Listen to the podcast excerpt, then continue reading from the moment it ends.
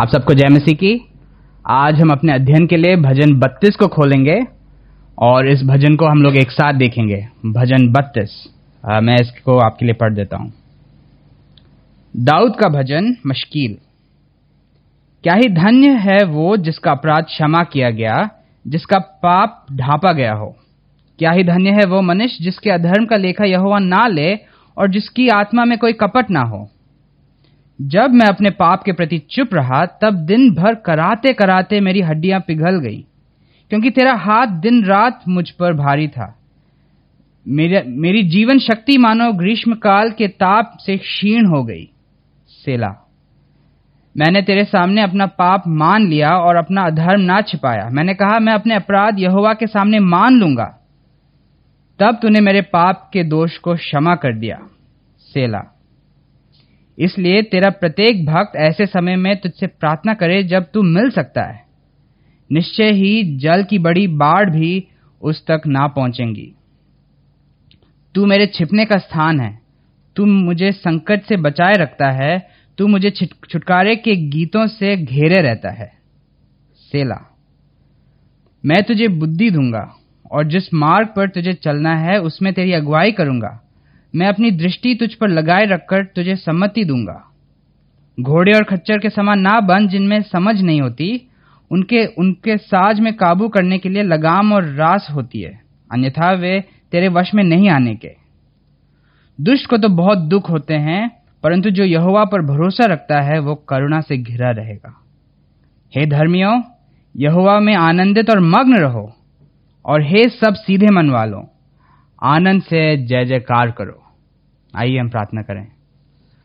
परमेश्वर पिता, हम आपसे सहायता मांगते हैं कि जब हम इस अध्ययन, इस भजन का अध्ययन करते हैं तो आप हमारे मनों को खोलिए, हमारे हृदयों को खोलिए, ताकि हम इस भजन की बातों को सीखें और अपने जीवन में इसकी सच्चाई को अनुभव करें और अपने जीवन में इसे लागू करें।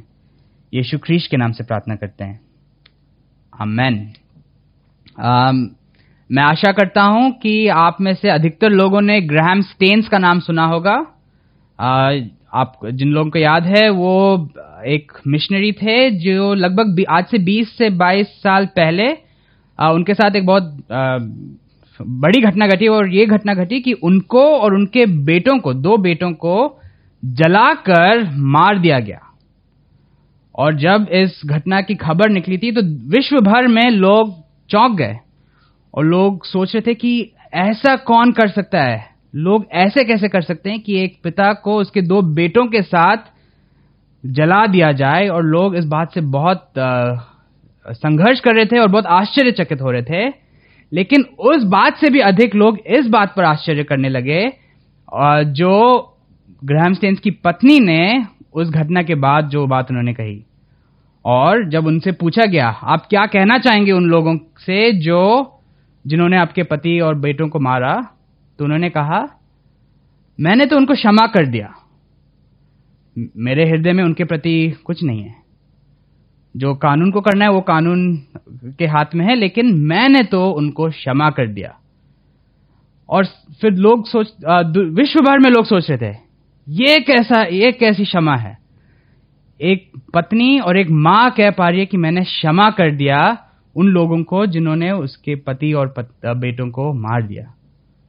और इस क्षमा का कोई राज है तो ये राज है कि ग्लैडिस्टेन्स उनका नाम है उन्होंने खुद अपने जीवन में परमेश्वर की ओर से क्षमा को अनुभव किया था। और क्योंकि उन्होंने उस क्षमा को अनुभव किया उस क्षमा में होकर के वो अपने जीवन को जी रही थी और चाहे लोग उनके विरुद्ध विरुद्ध कुछ भी करें उनके अंदर फिर भी उस क्षमा की जो भावना थी, वो थी और वो लोगों को क्षमा कर पा रही थी। आज के भजन को जब हम देखते हैं तो दाऊद भी तो दाऊद के साथ ऐसा तो नहीं हुआ, लेकिन दाऊद ने भी अपने जीवन में पापों की क्षमा को अनुभव किया और उस क्षमा को अनुभव करने के बाद वो परमेश्वर के लिए स्तुति गा रहा है और उसके साथ साथ वो लोगों को कुछ सिखा भी रहा है। ठीक है, इस भजन के आरंभ में आपने देखा होगा कि मशकील लिखा है एंड इसका विद्वान लोगों को नहीं मालूम कि इसका एग्जैक्ट अर्थ क्या है लेकिन अधिकतर लोग यही मानते हैं कि मशकील का अर्थ है ये भजन है जो शिक्षा देने वाला भजन है। इसका उद्देश्य है कि अपने सुनने वालों को कोई बुद्धि की बातें बताएँ। और दाऊद यही कह रहा है यही कर रहा है इस भजन में। आ, फिर से विद्वान लोग ये नहीं जानते कि दाऊद ने कब लिखी इस भजन को लेकिन ये तो स्पष्ट है जब हम इस भजन को पढ़ते हैं ये स्पष्ट है कि उसके जीवन में कोई घटना है और उस, उसको याद है कि एक समय था जब मैंने क्षमा नहीं मांगी थी और उसके बाद परमेश्वर ने मुझे क्षमा कर दिया जब मैंने क्षमा मांगी। आ, हो सकता है ये उस समय की बात है जब दाऊद ने बच्चिबा के साथ व्यभिचार किया था और उसके बाद बच्चिबा के पति उरिया को आ, का हत्या भी कराया था।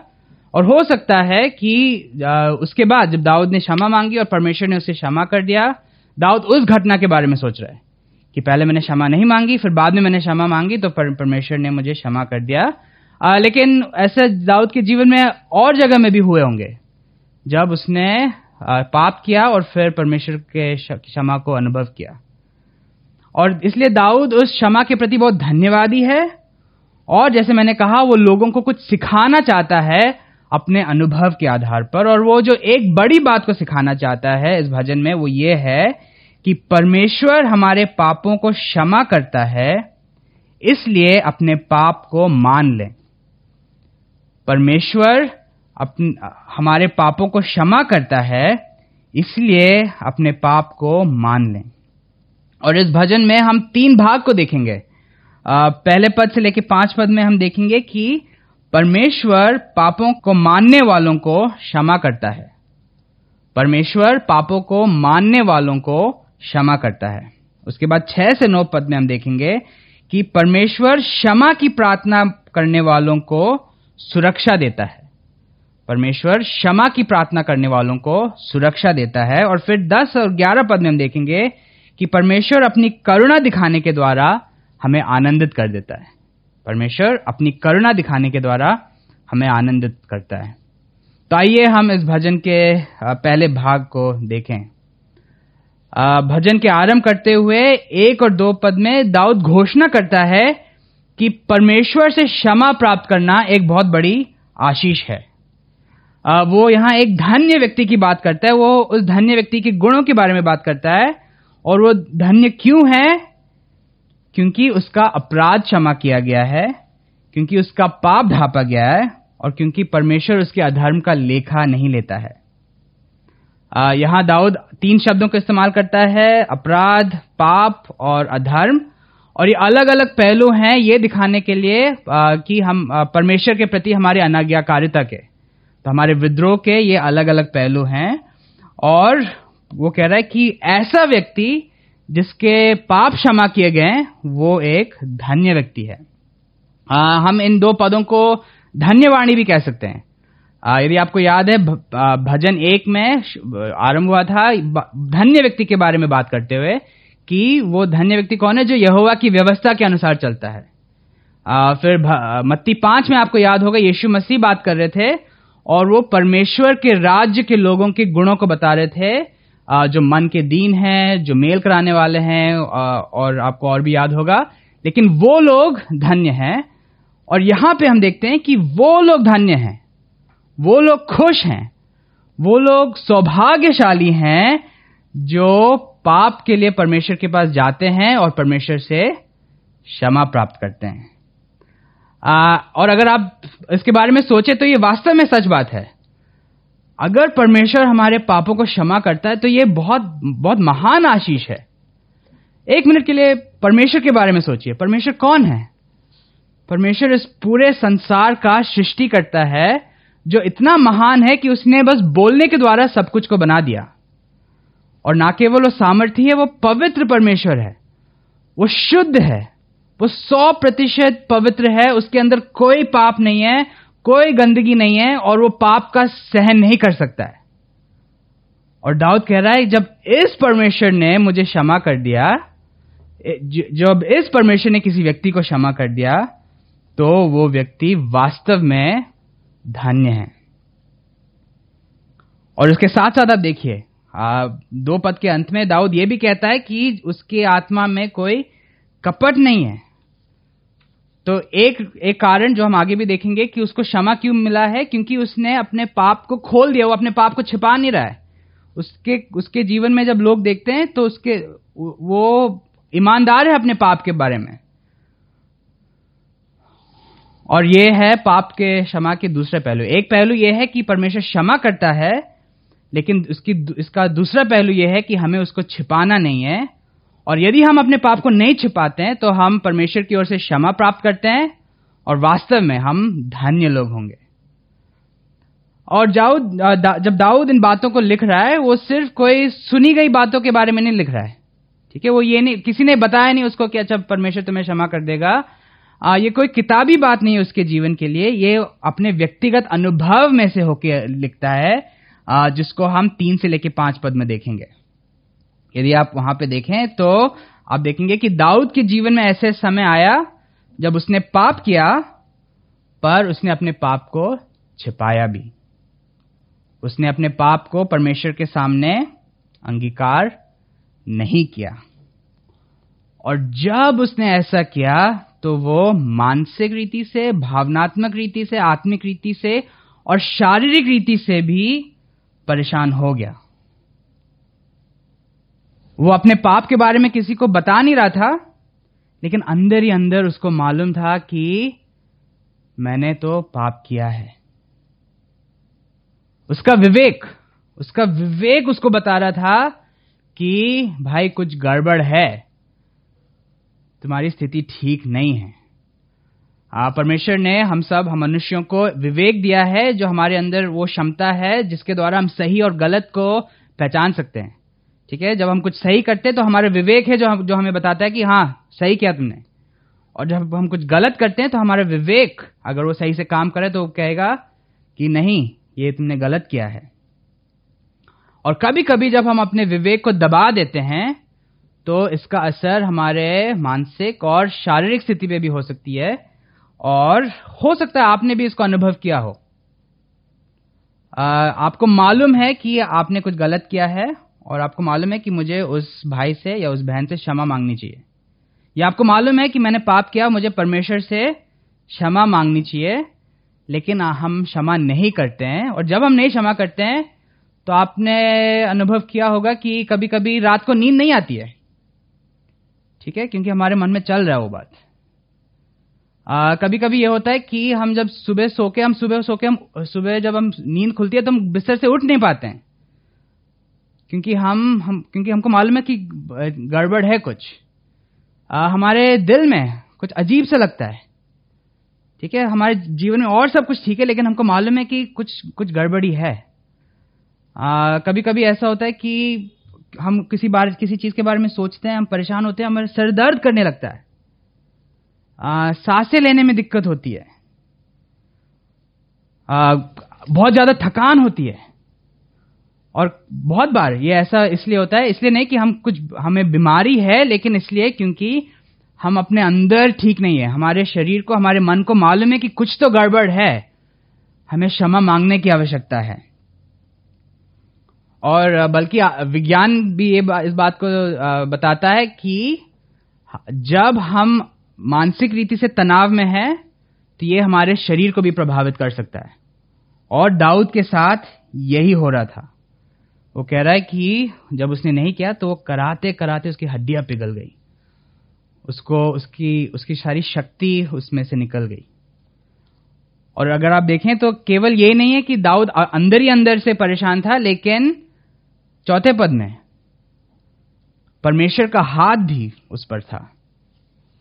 मतलब जब दाऊद ने अपने पाप को छिपाया तो परमेश्वर ने ये, ये नहीं कहा कि अरे कोई बात नहीं छोड़ दो उसको लेकिन परमेश्वर ने आ, उसके जीवन में समस्या आने दिया ताकि वो उस समस्या में परमेश्वर की ओर फिर सके। और जब उसके जीवन में ऐसी स्थिति आई तो उसको ऐसे लगा जैसे वो मई की मई के महीने में राजस्थान की रेगिस्तान में खड़ा है और लू चल रही है और उसके अंदर से जो भी ताकत है, वो सब कुछ निकल गई है। और जब दाऊद इस स्थिति में पहुँच गया, उसने अपने पाप को छिपाया और वो ऐसे भद्दे स्थिति में पहुँच गया तो उसको समझ में आ गया कि ये पाप छिपाने से कोई फ़ायदा नहीं है। पाँच पद देखिए। उसने अपना पाप मान लिया। पहले वो चुप था लेकिन अब उसने बात को छिपाया नहीं। पहले वो आ, ऐसे व्यवहार कर रहा था जब जब जैसे सब कुछ ठीक है लेकिन अब उसने अपने हृदय को खोल दिया परमेश्वर के सामने और उसने मान लिया कि सब कुछ ठीक नहीं है। उसने परमेश्वर से कहा परमेश्वर मैं पापी हूँ। आप मुझ पर दया करिए और आप मुझे क्षमा कर दीजिए। और जब दाऊद ने ऐसा किया तो परमेश्वर ने क्या किया? देखिए, पाँच पद के अंत में देखिए। दाऊद ने अपना पाप माना और परमेश्वर ने उसे क्षमा कर दिया। परमेश्वर ने और कुछ नहीं कहा उससे। परमेश्वर ने ये नहीं कहा कि पहले ये सब कुछ करके आओ। परमेश्वर दाऊद ने, लेकिन बहुत बहुत साधारण रीति से, बहुत सिंपल रीति से दाऊद ने क्षमा मांगी और परमेश्वर ने उसे क्षमा कर दिया। इतना सरल है। क्षमा मांगिए, क्षमा प्राप्त करिए। लेकिन हम और आप जानते हैं कि क्षमा मांगना उतना सरल नहीं है। क्यों? क्योंकि हमको और आपको अपनी गलती और अपने पाप को मानना अच्छा नहीं लगता है। यदि मैं अपनी बात करूँ तो पहली बात तो मैं सोचता भी नहीं हूँ कि मैं मैं गलती करता हूँ, मैं पाप करता हूँ।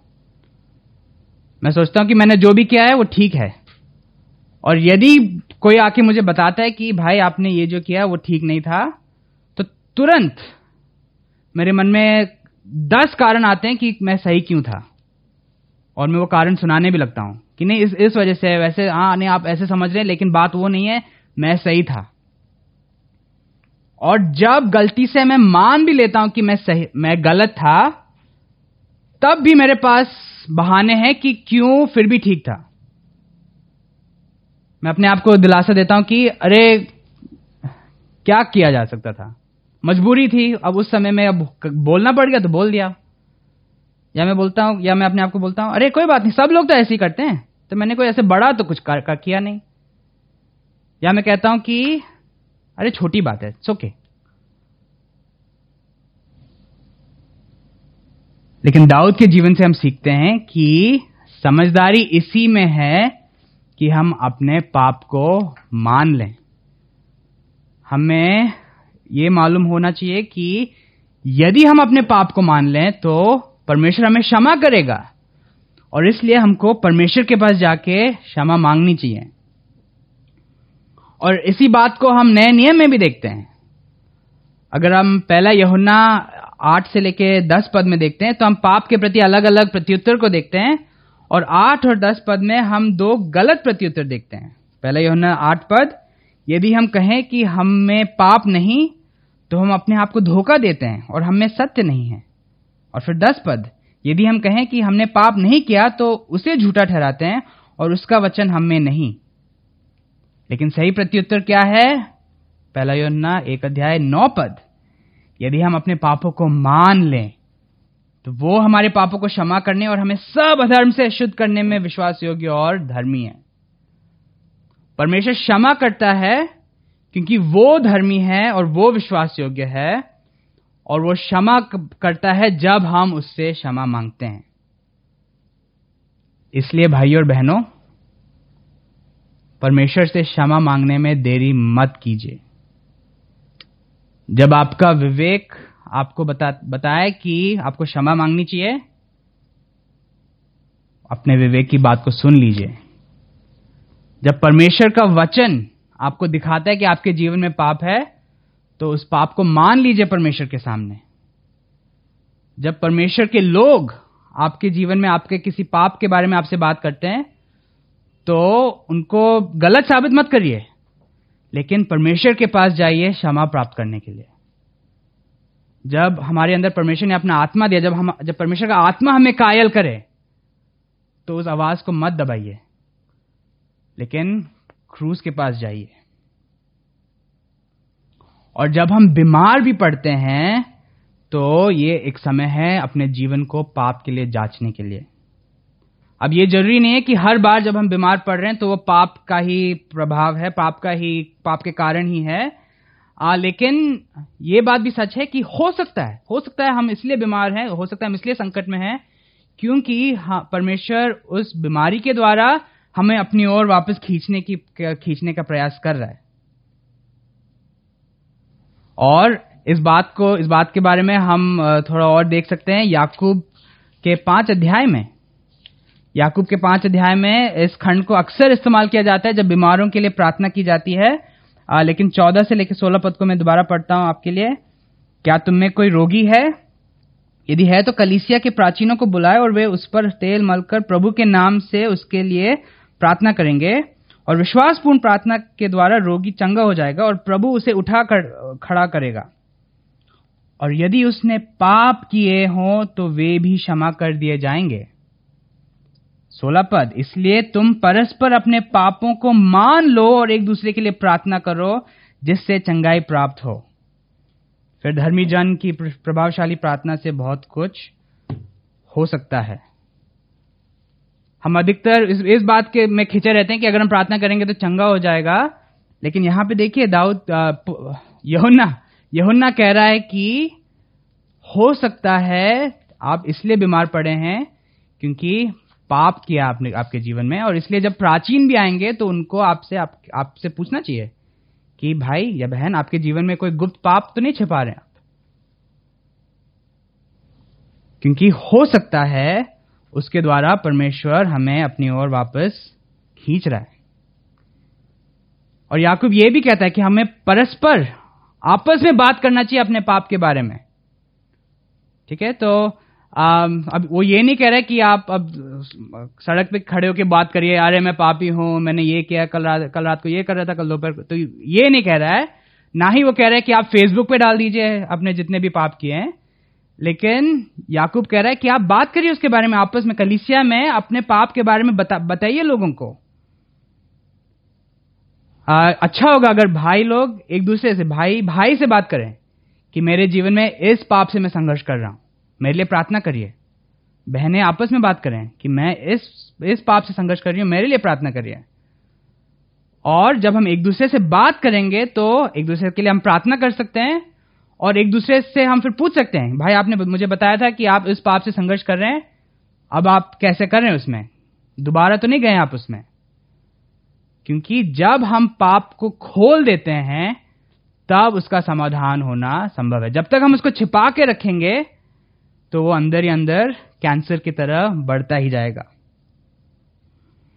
एंड uh, इसी बात को अगर हम सोचें कभी कभी हमारे लिए आसान हो सकता है परमेश्वर से क्षमा मांगना लेकिन लोगों से क्षमा मांगना या लोगों से अपने कमियाँ को बताना मुश्किल लग सकता है।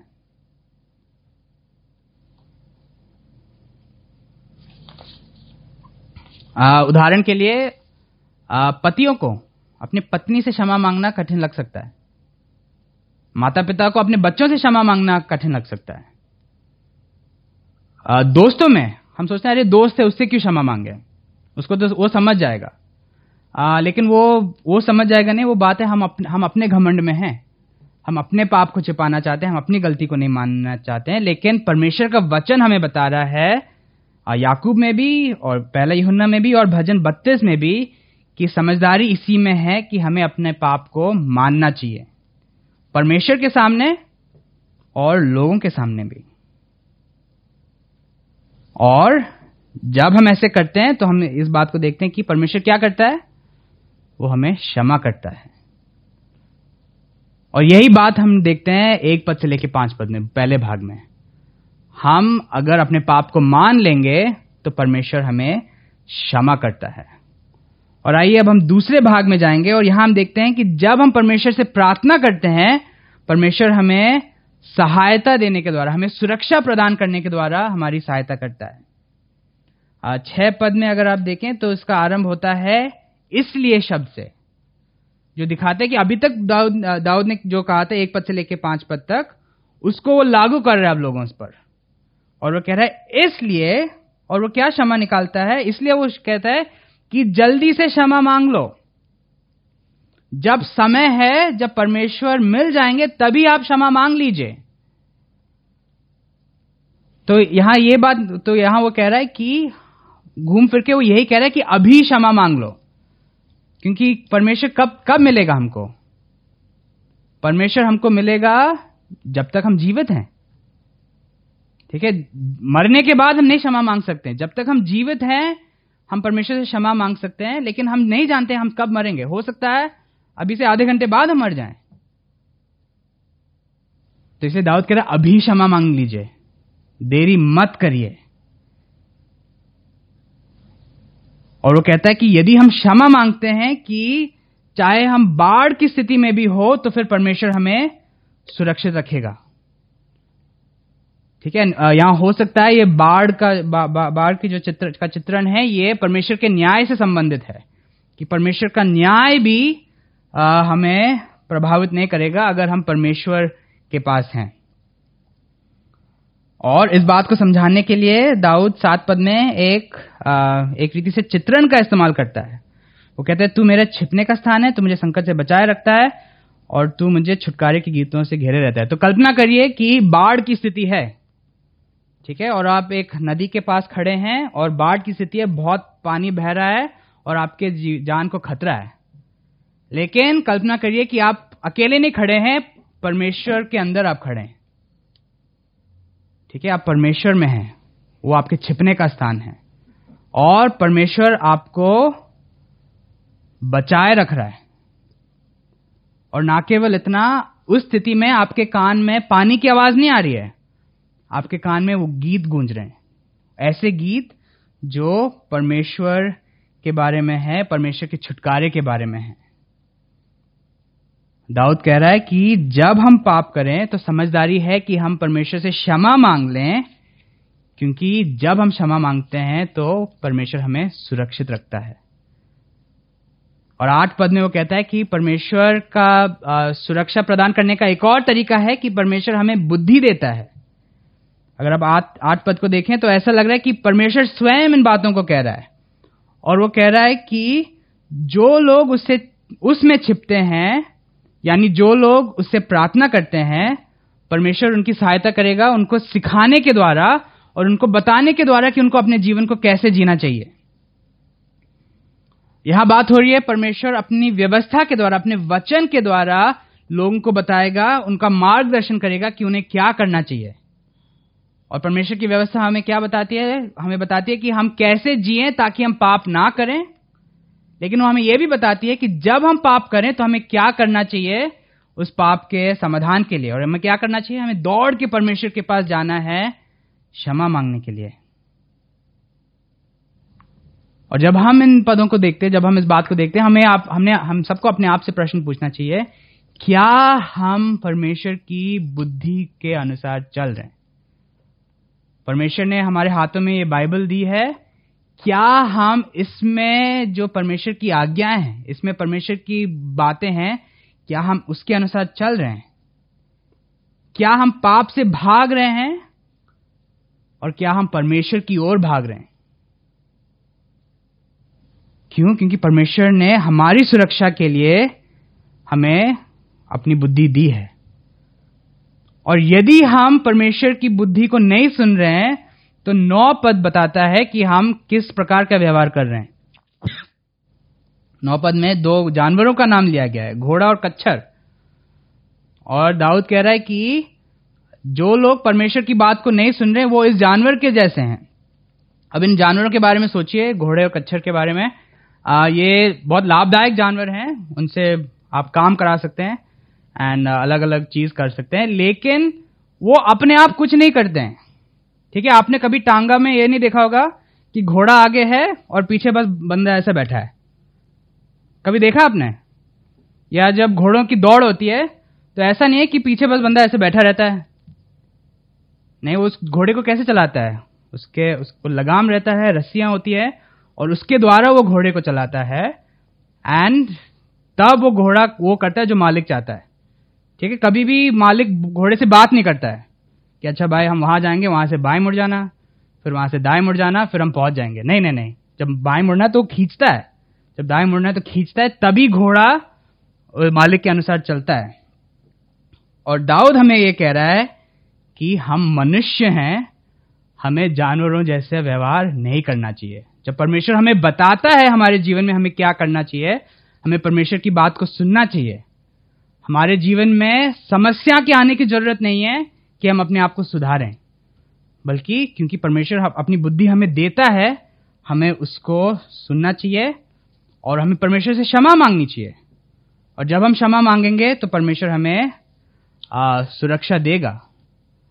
और इसी बात को और जब हम भजन इस भजन के अंतिम भाग में हम देखते हैं कि जब हम उस क्षमा को अनुभव करते हैं जब हम परमेश्वर की करुणा का अनुभव करते हैं तो हम आनंदित हो जाते हैं। ठीक है, दस पद में दाऊद एक तुलना करता है। एक एक तरफ़ दुष्ट हैं और दूसरी तरफ़ वो लोग वे लोग जो परमेश्वर पर भरोसा करता है। और इस इस भजन के संदर्भ में दुष्ट लोग वो हैं जो अपने पाप को नहीं मानते हैं। और परमेश्वर का भरोसा करने वाले लोग वो हैं जो अपने पाप को मान लेते हैं और परमेश्वर के सामने क्षमा मांग लेते हैं। और दाऊद दुष्ट के लिए कहता है कि उसके तो दुख बहुत हैं। अच्छा हम लोग सोच सकते हैं कि नहीं, लेकिन मैंने बहुत दुष्टों को देखा है, बहुत लोगों को देखा है जो परमेश्वर को नहीं मानते, उनका जीवन में कोई दुख नहीं है। ऐसा, ऐसे दिखता है ना? लेकिन सच्चाई ये है कि वो बाहर से दिखने में उनको कोई समस्या नहीं है, लेकिन उनके अंदर जो पाप है, उसका कोई उपचार नहीं हुआ अभी तक। और एक दिन उनको उसका हिसाब देना पड़ेगा। और तब उनका दुख वास्तव में दिखेगा कि वास्तव में वो लोग दुखी लोग हैं। लेकिन दूसरी ओर, वे लोग जो परमेश्वर पर भरोसा करते हैं, जो अपने पाप को मानते हैं, वे परमेश्वर की करुणा से घेरे रहते हैं। मतलब परमेश्वर उनको क्षमा करता है, परमेश्वर उनको सुरक्षित रखता है, और वो लोग हमेशा इस बात को जानेंगे कि हाँ परमेश्वर हमारे साथ है। हाँ परमेश्वर के साथ हमारा संबंध ठीक है। हाँ हम परमेश्वर के हाथों में हैं। और अपने जीवन में वो परमेश्वर के, की भलाई को अनुभव करेंगे। चाहे समस्याएँ भी हों, ठीक है तो यहाँ पे भौतिक समस्याओं की बात की बात नहीं की जा रही है। चाहे समस्याएँ भी हों, वो कभी भी, एक व्यक्ति जो परमेश्वर से क्षमा माँगता है, कभी भी परमेश्वर से दूर नहीं रहता है। वो हमेशा परमेश्वर की करुणा से घिरा रहता है। और इसलिए ग्यारह पद में दाऊद परमेश्वर के लोगों से कह रहा है कि उनको आनंद मनाना चाहिए। उनको खुश होना चाहिए कि उनके पाप क्षमा हो गए उन्हें गीत गाने चाहिए, उनको भजन गाने चाहिए, उनको जय जयकार करना चाहिए, क्योंकि परमेश्वर में, यद्यपि वो अपने आप पापी हैं, लेकिन परमेश्वर में वो सुरक्षित हैं। और वो लोग इस आनंद को कब अनुभव करेंगे? अगर पहली बात वो समझेंगे कि उनका पाप क्या है। वो अपने पाप की असलियत को समझेंगे और दूसरी बात, अगर वो समझेंगे कि, अरे, परमेश्वर ने मुझे क्षमा कर दिया ठीक है, ये ऐसे शब्द हैं जो हम लोग अक्सर बात करते हैं ना, हम लोग अक्सर बात करते हैं, पाप, क्षमा पाप, क्षमा। लेकिन हम अक्सर उस पर रुक के सोचते नहीं कि ये क्या है। हमारा पाप क्या चीज़ है? हमारा पाप सृष्टिकर्ता परमेश्वर के प्रति विद्रोह है। जब हम पाप करते हैं, मानो ऐसा है कि हम परमेश्वर को देखते हैं और हम अपने हाथ हिला के उनको कहते हैं कि मैं अपने आप ठीक हूँ, आप क्या कर रहे हैं मेरे जीवन में? और पाप, इसलिए पाप घिनौना है, बहुत खतरनाक बात है, क्योंकि पाप हम हम परमेश्वर के प्रति जब पाप करते हैं तो हमारी स्थिति बहुत जटिल है। क्यों? क्योंकि परमेश्वर का न्याय आएगा। लेकिन उसके साथ साथ हम हमें अपने पाप को समझना चाहिए परमेश्वर की नज़र में। लेकिन हमें इस बात को भी ध्यान देना चाहिए कि वास्तव में परमेश्वर क्षमा करता है। आ, और परमेश्वर कैसे क्षमा करता है? परमेश्वर क्षमा करता है क्योंकि वो विश्वास योग्य और धर्मी है। और पुराने नियम में परमेश्वर ने दाऊद और उस आ, मूसा के द्वारा लोगों को मार्ग दिखाया कि बलिदान चढ़ाने के द्वारा प्रार्थना करने के द्वारा वो उस क्षमा को अनुभव कर सकते हैं। हाँ लेकिन जब हम नए नियम को पढ़ते हैं तो हम ये सीखते हैं कि वो जो बलिदान भी थे, वो सब संकेत कर रहे थे यीशु ख्रीस्ट के बलिदान के द्वारा। और हम लोग भी, हम लोग परमेश्वर से क्षमा अनुभव कर सकते हैं यीशु ख्रीस्ट के द्वारा। बाइबल हमें बताती है कि यदि हम यीशु ख्रीस्ट पर विश्वास करें तो जिस पाप क्षमा की दाऊद बात कर रहा है, उसको हम भी अनुभव कर सकते हैं। और रोमियो चार अध्याय में पॉलुस इसी खद, इसी भजन के पदों को लिखते हुए बताता है कि क्या ही धन्य है वो व्यक्ति जिसके पाप क्षमा कर दिए गए हैं। और लेकिन वो कैसे संभव हुआ? वो संभव हुआ यीशु ख्रीश के द्वारा। यीशु ख्रीश के जीवन के द्वारा यीशु ख्रीश की मृत्यु के द्वारा। यीशु ख्रीश के जीवन में कोई अधर्म नहीं था कोई पाप नहीं था और कोई अपराध नहीं था।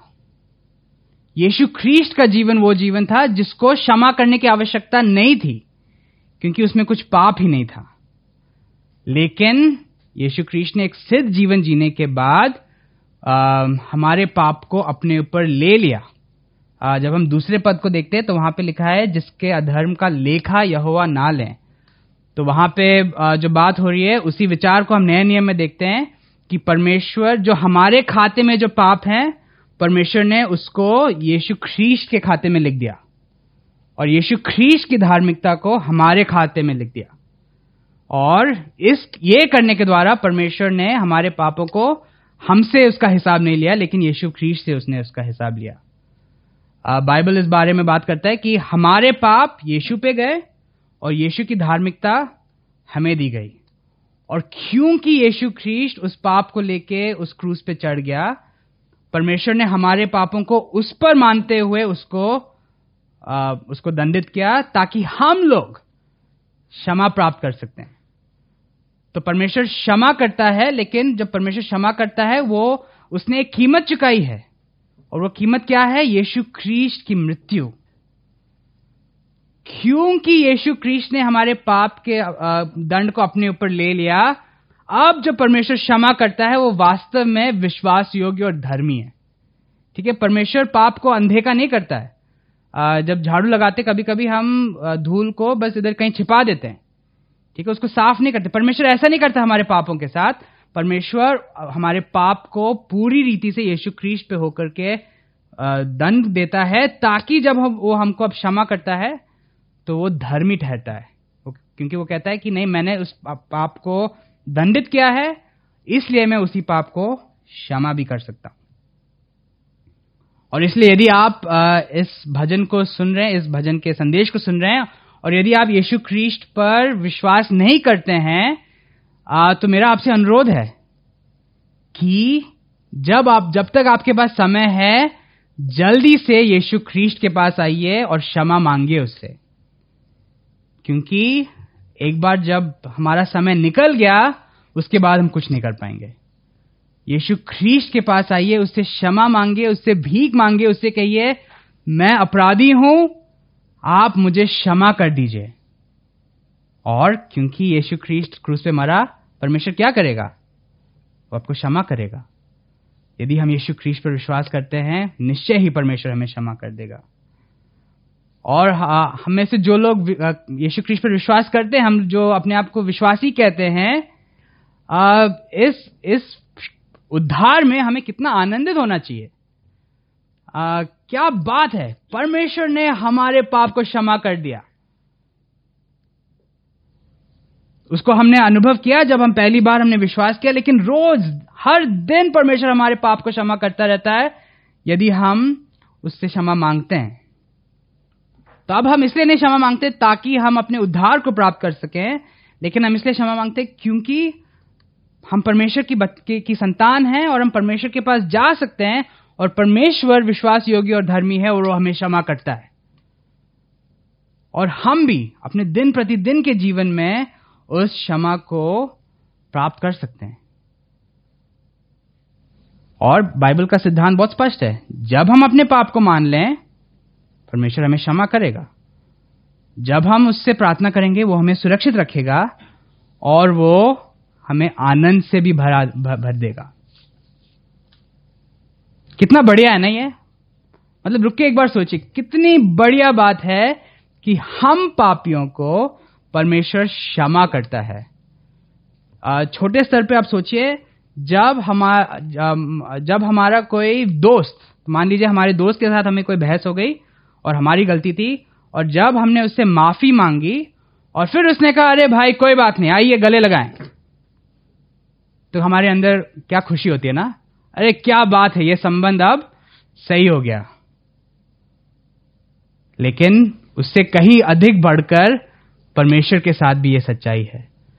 जब हम परमेश्वर से क्षमा मांगते हैं, परमेश्वर हमें क्षमा कर देता है और ये वास्तव में हमारे लिए बहुत ज़्यादा आनंद की बात है। आ, मैं सोच रहा था यदि हम कलिसियाई रीति से अभी मिल रहे होते तो ज़रूर आज संडे के आराधना में हम ज़रूर वो वाला गीत गाते विश्वास योग्य मेरे प्रभु। आ, उसमें एक एक पंक्ति है जिसमें लिखा है मैं तेरे प्रेम से हे प्रभु कितनी ही बार दूर गया पर जब मैं तेरे पास आया तूने मुझे क्षमा कर दिया। और फिर वो बार बार उस गीत में यही है, विश्वास योग्य मेरे प्रभु, मैं तेरी स्तुति करूँगा। परमेश्वर हमारी सहायता करें कि हम उस विश्वास योग्य प्रभु के पास जाते रहें, उसे क्षमा मांगते रहें और उसकी स्तुति गाते रहें। आइए हम प्रार्थना करें। परमेश्वर पिता, हम आपके सामने आते हैं और हम इस बात को मानते हैं कि अक्सर हम उस घोड़े की तरह है, उस खच्चर की तरह है, जो अपनी मनमानी करना चाहते हैं। हम आपको हम आपको जानने के बाद भी हम आपके पास भाग के नहीं आते। जब हम पाप करते तो हम अपनी जिद में रहते हैं और हम आपसे क्षमा नहीं मांगते हैं। और इस बात के लिए हम आपसे आज क्षमा मांग रहे हैं। हम पर दया करिए। लेकिन इसके साथ साथ हम आपको धन्यवाद देते हैं, क्योंकि आप विश्वास योग्य परमेश्वर हैं। आप हमें क्षमा करने में विश्वास योग्य हैं। और हम धन्यवाद देते हैं यीशु ख्रीश के लिए क्योंकि यीशु ख्रीश के जीवन और यीशु ख्रीश की मृत्यु के आधार पर आप हमें क्षमा करते हैं। हमें सहायता करिए हमें नम्र करिए हमें नम्र करिए ताकि हम जल्द से जल्द आपसे क्षमा मांगने वाले लोग हों। हमारी सहायता करिए हमारे जीवन हमारी कलिसिया में आ, हमें और पारदर्शिता दीजिए ताकि हम घमंडी होकर अपने पाप छिपाए नहीं लेकिन एक दूसरे के सामने अपनी निर्बलताओं को बता सकें। हमारी कलिसिया की सहायता करिए कि हम लोग मुखौटा ना पहने, हम लोग नाटक ना करें, लेकिन हम लोग एक दूसरे के सामने और आपके सामने ईमानदार हो और अपने पापों को क्षमा करें। और हम धन्यवाद देते हैं कि जब हम ऐसा करते हैं तो हम उस उद्धार के आनंद में जी सकते हैं और इस क्षमा का आनंद प्राप्त कर सकते हैं। यीशु ख्रीश के नाम से इस प्रार्थना को करते हैं। आमेन।